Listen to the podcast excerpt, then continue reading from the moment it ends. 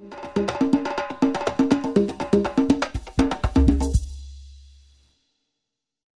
Hi there, and welcome to On the Whistle. I'm your host, Zain Nabi. Today we have a bite-sized edition of the pod.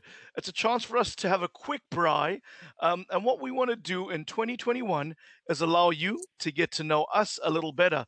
So our guest today is none other than Premier Soccer League winner, um, former Manning Rangers defender Courtney Fries, also a co-host, a panelist, a man with tremendous knowledge, and his team is not going to win the Premier League this season.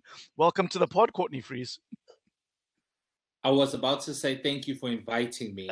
I'm not happy invited. You put me on here to worry me about Liverpool. Good afternoon, Zain Nabi.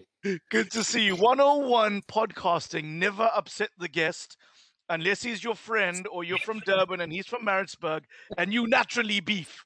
So, um, so Courtney, it's it's a pleasure to talk about some of your favorite memories in football. Um, tell me, what is your standout memory? What is your most memorable football moment? Well, Zane, firstly, I'll go with the country moment. Um, I remember in 1997, the Bafana national team, still led by Clive Barker at the time, uh, full of stars. Stars that we knew and could associate with it. The country travels to the country of Zaire, which is in the middle of Africa, big country. Uh, which is now known as the Democratic Republic of Congo. We win the game 2 1. Now, football's about entertainment, but it's the second goal by Bafana that lingers in my mind as just an entertainment goal. Uh, the, the score is 1 all after a mistake by Lucas Radebe at centre back. Our Rolls Royce playing in defense makes a mistake. They go through, they equalize 1 all. So uh, John Schumacher, who is who is on the left hand side of the field, hits a beautiful long cross ball to the right hand side, lands at the foot of Dr. Khumalo. He picks up the ball. He fakes to kick once. The defender that's marking him picks up his leg like a ballerina. He fakes to kick again. Doctor, uh, the defender picks up his leg like a ballerina for the second time. He fakes to kick for a third time. The defender picks up his leg for a third time like another ballerina.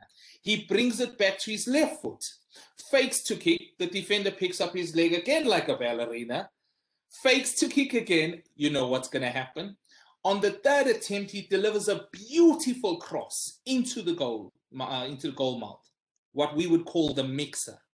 Phil Masinga, the late great Phil Masinga, with a shiny bald head, rises and with a mule kick pumps this ball into the bottom left-hand corner of the goal. Now, what also makes this great is on the post, a defender standing there, but the header is like a mule's kick. 2 1 into the World Cup. Phil Masinga, thank you very much. With a bit of entertainment from Dr. Khumalo. That's now, my memory. Thanks to YouTube, we actually have that clip. I'm going to share it in the podcast notes. Courtney's described it beautiful, but you got to go and watch it. Oh, Zain, I, honestly, if I'm the manager of Zaire, that player that keeps lifting his leg like that, he's coming off. And I'm telling you, wherever the hotel is, he's walking back. embarrassment uh, that he could do that. Well, Courtney, wouldn't like to play for you, my friend. Um, so much for you know. We talk about the um, the the gentle manager we have in the modern age. You're too old school for that. You told me about your favorite memory at uh, at uh, national level. Do you have one at club?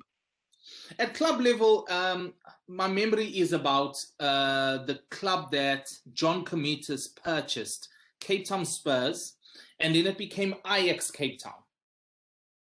Now, when it transferred to become Ajax Cape Town, the great Steven Pienaar, and I have to call him great, started to emerge as an international prospect in South Africa basically Ajax Cape Town at the time were being carried by this youngster um, who who was just dominating the South African scene. I'm almost very sad who we watched at Everton all those years, Steven Pienaar, because he wasn't the player that moved to Europe. When he was in South Africa, he was a team carrying player. That's how good he was, you know. And I'm not saying that the players in England are that much better. Yes, there's a better level of quality, but Steven Pienaar as an individual and what he did in that season for Ajax Cape Town uh, and how he carried the team as a youngster is something that always I'll remember. And that's the Steven Pienaar I will remember, not the Everton Steven Pienaar.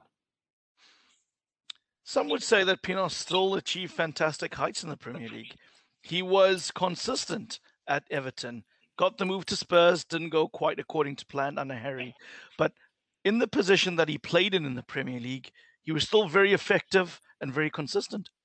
A lot of people will say that, Zane, but I would also say look at Steven Pienaar in his early careers and look at Steven Pienaar when he got to Everton. Those players just don't look, don't recognize or reflect each other. They don't. Another player that we've spoken a lot about, who went to Chelsea and became a defensive midfielder, who wasn't a defensive midfielder, and his name escapes me at the moment. Um, John Obi Mikel. John Obi Mikel. An absolute fantastic player comes to England and dies, and now all of a sudden is made the new Makelele. I don't know for what reason. Yes, he's won trophies. Yes, he's won medals. But was he the player he was when he first started out? And that is where the player is lost, in my opinion. You know, uh, sure. it's it's sad, but yes, you was still successful. Courtney, thank you for sharing those cherished memories with us. No, I'm to um, throw one more in, please. You got one more? Oh, go ahead. Go more. ahead. I've got one more, and I'm only throwing this in because of what you said about Liverpool earlier on. So it's, I think it's the 2004 2005 FA Cup final in Cardiff. Liverpool is playing um, West Ham.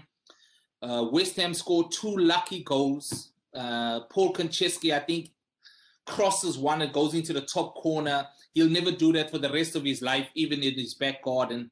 Um, and we are basically 3 1 down. I don't know how in this cup final. But um, desperate moments bring out great people. And I'll, I'll remember we brought it back to 3 2. Steven Gerrard scored a volley into the top corner. But his third goal, Zane, he hit it from possibly 35 yards out. And his commentary was he was struggling with cramp. He wanted to go off. He had nothing left. That's him talking. And this ball drops from outside the area. Shaka Hislop is in goal. He hits this thing. It's a daisy cutter, a Lothar Matthäus, Zane, into the bottom left hand corner from 35 yards. We go on to win the trophy. Steven Gerrard goes on to be a legend and the next Liverpool manager after Jurgen Klopp. What more can you say? Well, we don't know about the latter, but maybe we'll see something happen in the next few months.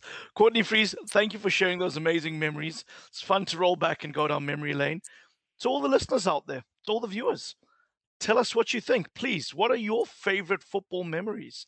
Hit us up at our social accounts, OTW underscore podcast, or join our Facebook group on the Whistle podcast. Um, and also, if you look at our show notes and you look at our show description, you can see our WhatsApp group. Join our broadcast list. Never miss out on our latest content when it drops. And for those who need reminding, it drops every Wednesday. And as we end the show, I always said if you've come this far, please leave a rating and a review. It helps people find the show. Courtney, thanks again for joining us today. We love listening to your memories.